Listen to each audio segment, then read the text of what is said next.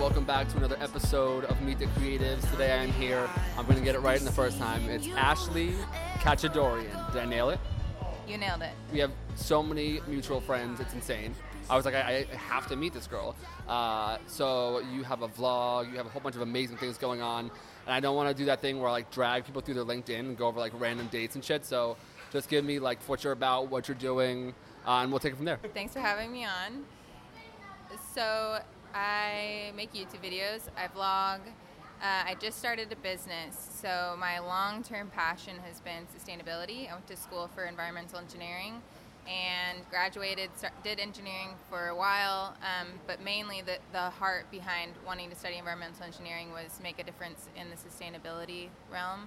So, just started a sustainable apparel business and that I'm planning that and that's going to be launching in late August. So I'm a video creator, I'm an apparel designer, and I like to make videos for YouTube. Take me from like the beginning. How did you get involved in like content creation and um, where did all these kind of interests like come up? I'm always fascinated like what sparks it and like was it like a when was the first time you got like a, your hands in a video camera? Was it on an iPhone? All that kind of stuff. Once I graduated, I really wanted to do something in the sustainability industry, but I felt like every sort of job opportunity I was going after just wasn't panning out. So I thought, what is a way that I can make my own difference in my own timing, in my own way? And I thought, why don't I start a blog?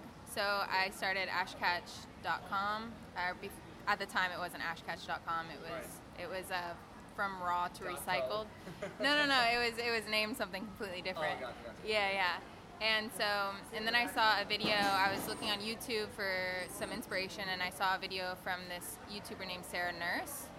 She makes uh, YouTube videos sort of about like entrepreneurship and minimalism and that sort of thing, like how to save money. And she inspired me to become a YouTuber. I saw some of her videos, and I was like, I want to do that. Like that's how I want to make my difference in the sustainability industry as well. Is sort of create a platform where I can have informational videos people can watch and how they can sort of uh, make their lives more sustainable, but in like very practical, easy ways. So, yeah, that's how I got into um, doing YouTube. But I've always loved video. I took journalism classes in high school, video journalism classes. Yeah, yeah, like on the news anchor team.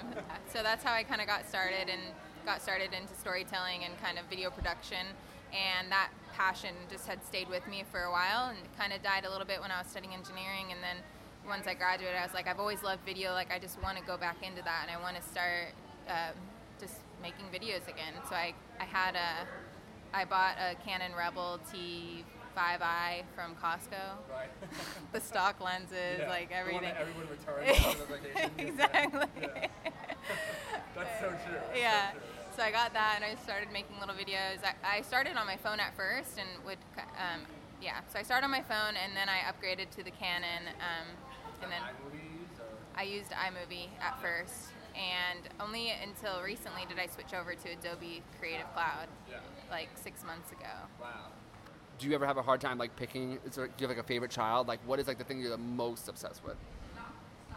Yeah, that's another good question because I do get asked that quite a bit. Because to the outsider, it seems kind of like happenstance, all these different things that I start to take interest in. For me, I learned what I love the most by trying everything, and I think I, when something interests me, I, I like to give it a go and sort of see where that take where my heart takes me in that. And the things that have really stuck have been this desire to impact the the world in in the, like the sustainability industry. To like leave like a legacy or leave your mark on it. Yeah. Right. So that that's kind of the when I think about how I want to make an impact, it's create community and it's cre- like create a difference. Um, show that there's a way to be in business sustainably and ethically, but also remain profitable because I think businesses most of the time think it's one or the other, Right. and they're constantly sacrificing or compromising their belief system to stay afloat or to keep feeding the families of the people they employ. Like uh, my dad's a small business owner, and so I saw firsthand how he had to make those decisions. It's called Catch Environmental. It's a, it's environmental construction company in California. Yeah, so he's he's done a phenomenal job. He works for the he works he has like a really high profile uh, contract right now, so he's doing really well. Um, but working for him for a while because I, I did engineering and then I worked for him and was always sort of pursuing video on the side and now I do video full time. And so while I was working with him, I just got to see sort of that that decision between like but these people you know them. You want to feed them and you know their families and you know their their you know their wife's name and their kids names. And it's like that's when it becomes trickier and just seeing how he navigated through that helped me understand how I want to navigate as a business owner as well and how I want to really make it possible to be sustainable ethical not compromise my belief system and also like employ people and keep you know give other people a livelihood so in terms of like when you're just interested in a lot of things, I think it's important to kind of try all those things out, and then eventually certain ones stick. And that's kind of what, what I've done is I've found a couple things that I really love, and, and I really want to explore those things. But I think the silver lining is I just love people, and so as long as I'll get to work with people, collaborate with good people, and create with amazing people, like that's winning for me. Did you ever have a time where like you literally were like, I'm on the wrong road, or like, all right, I'm focused on the wrong thing, or like, was there a big shift where you kind of readjusted like your plans for the future? So yeah, I think I experienced that all through college when I was studying engineering. I think I felt every single day that I was on the wrong path, yeah. but I wanted to do it because I wanted to prove to myself that I could endure and persevere and, and finish what I started and also I thought maybe it'll get better afterwards. Yeah. So that's why I I continued to pursue engineering um, as a professional. And there was a point, not sh- shortly, not too long into being an engineer, when I was like, I can't do this anymore. And I know that we're young, and like you know, a few years isn't right. as long in the long run, but Your reality is reality. Exactly. And so for me, I felt, I just felt like I don't want to be so miserable and I just feel so strongly that this isn't my path and so I sort of made a dramatic shift I like quit my job and I pursued uh, I tried to pursue videography more seriously and that's sort of when I started working for my dad too and and even at that time I felt like it, I'm getting closer but I'm still not close like I'm still not there doing exactly what I want and it was a good time because I got to spend time with family. So there was trade-offs, you know, in the meanwhile. Yeah. And then eventually I was like, this is, still isn't what I want. I really want to pursue like sustainable manufacturing. Like I just want to get started. So this was like in 2013, yeah. 2014. So I quit with my dad, and then I moved to uh, Ventura, California, which is where the Patagonia headquarters are. I talk about this all the time. and so I, I moved there because I, I had a few contacts, and I was like, I'm just going to try to get a job there and right. just be available if something in Fresno, which is four hours north in, my hometown. I was I was living there before I moved down to Ventura, which is like an hour and a half north of LA, and so um, I, I, pursued that. And when that wasn't really panning out, this opportunity to go to Australia came up, and to go to this festival called Radlivin.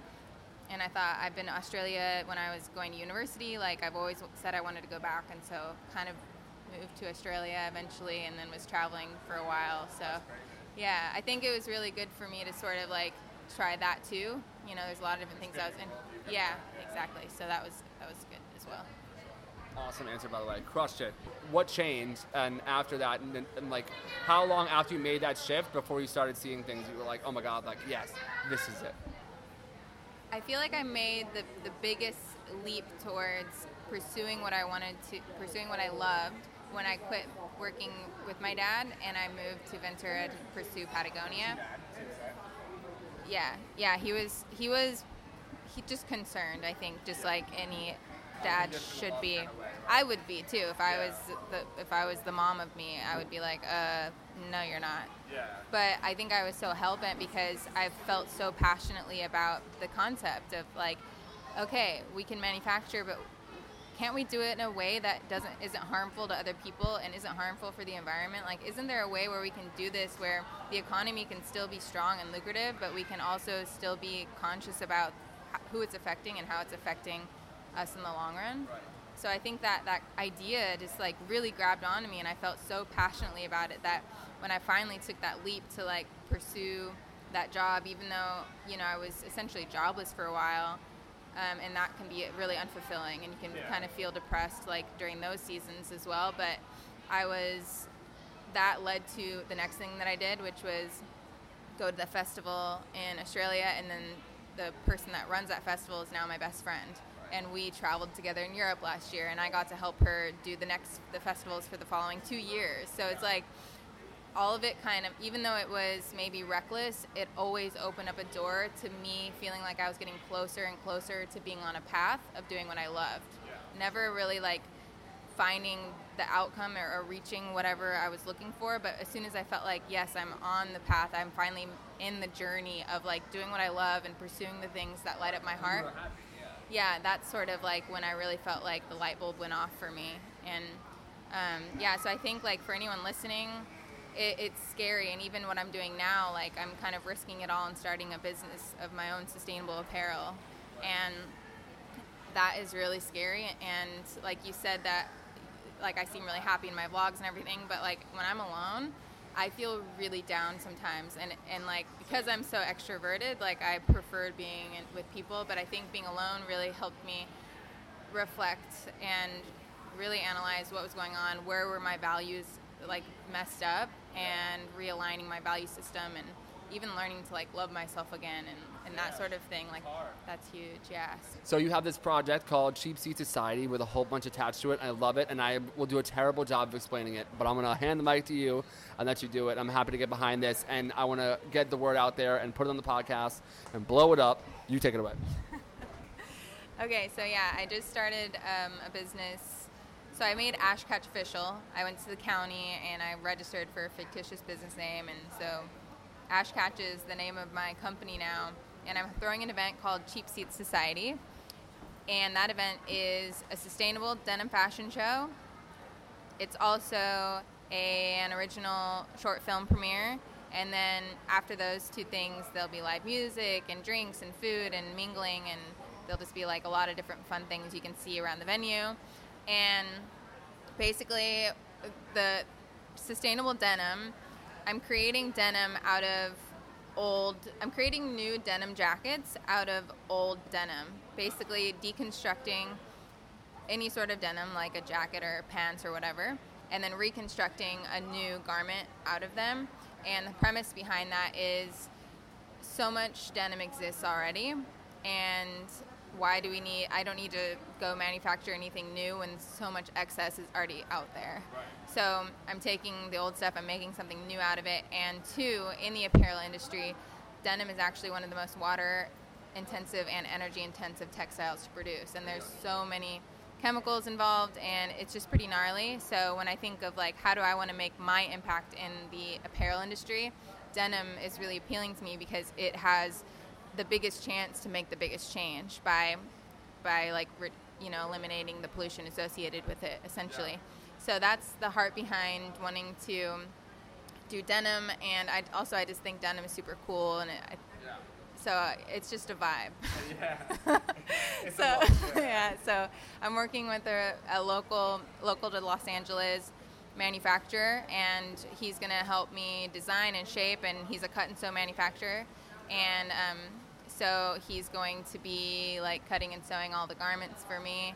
And I'm basically working with him to like bring the designs to life, and so that's really exciting. And, and I'm happy that everything's sourced and manufactured in LA. Like so, it's good for the local economy. It's good for the United States and so i'm really that was kind of one of the values for me is keeping it local keeping it sustainable and ethical and then with the short film premiere i'm writing and directing a story to sort of complement the fashion brand so i thought i love storytelling i love videography i, I want to challenge myself in this way to write and direct i was encouraged by a friend and it's so hard to do it for your own thing, right? Yeah, hard, it is. You're real OCD about it. Like, I think. Yeah, and it, ta- it takes a lot of discipline for sure to sit down, write, and spend time and stay inspired. And uh, there's just a whole thing that goes into it.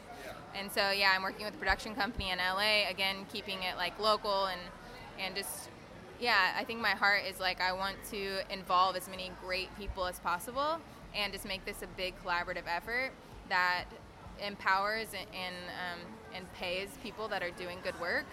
And um, yeah, so so that's the heart behind everything, and, and it's on August 25th, and I'm, I'm excited. I'm gonna make sure I link everything up. I'm gonna give you the, the swipe up feature. Well, thank you so much for doing this. Uh, where can people find you online? You have an amazing Instagram account. I love your Instagram. Uh, and your YouTube channel, obviously, and anything. This is shameless self promotion time. So Ash Catch on Instagram, and that's my website as well. You can find all the info for the event at Cheap Seat Society at cheapseatsociety.com is the event website. And yeah, YouTube is Ash Catch. Thank you for doing this. And uh, I have to take you to this taco place over here. It's amazing.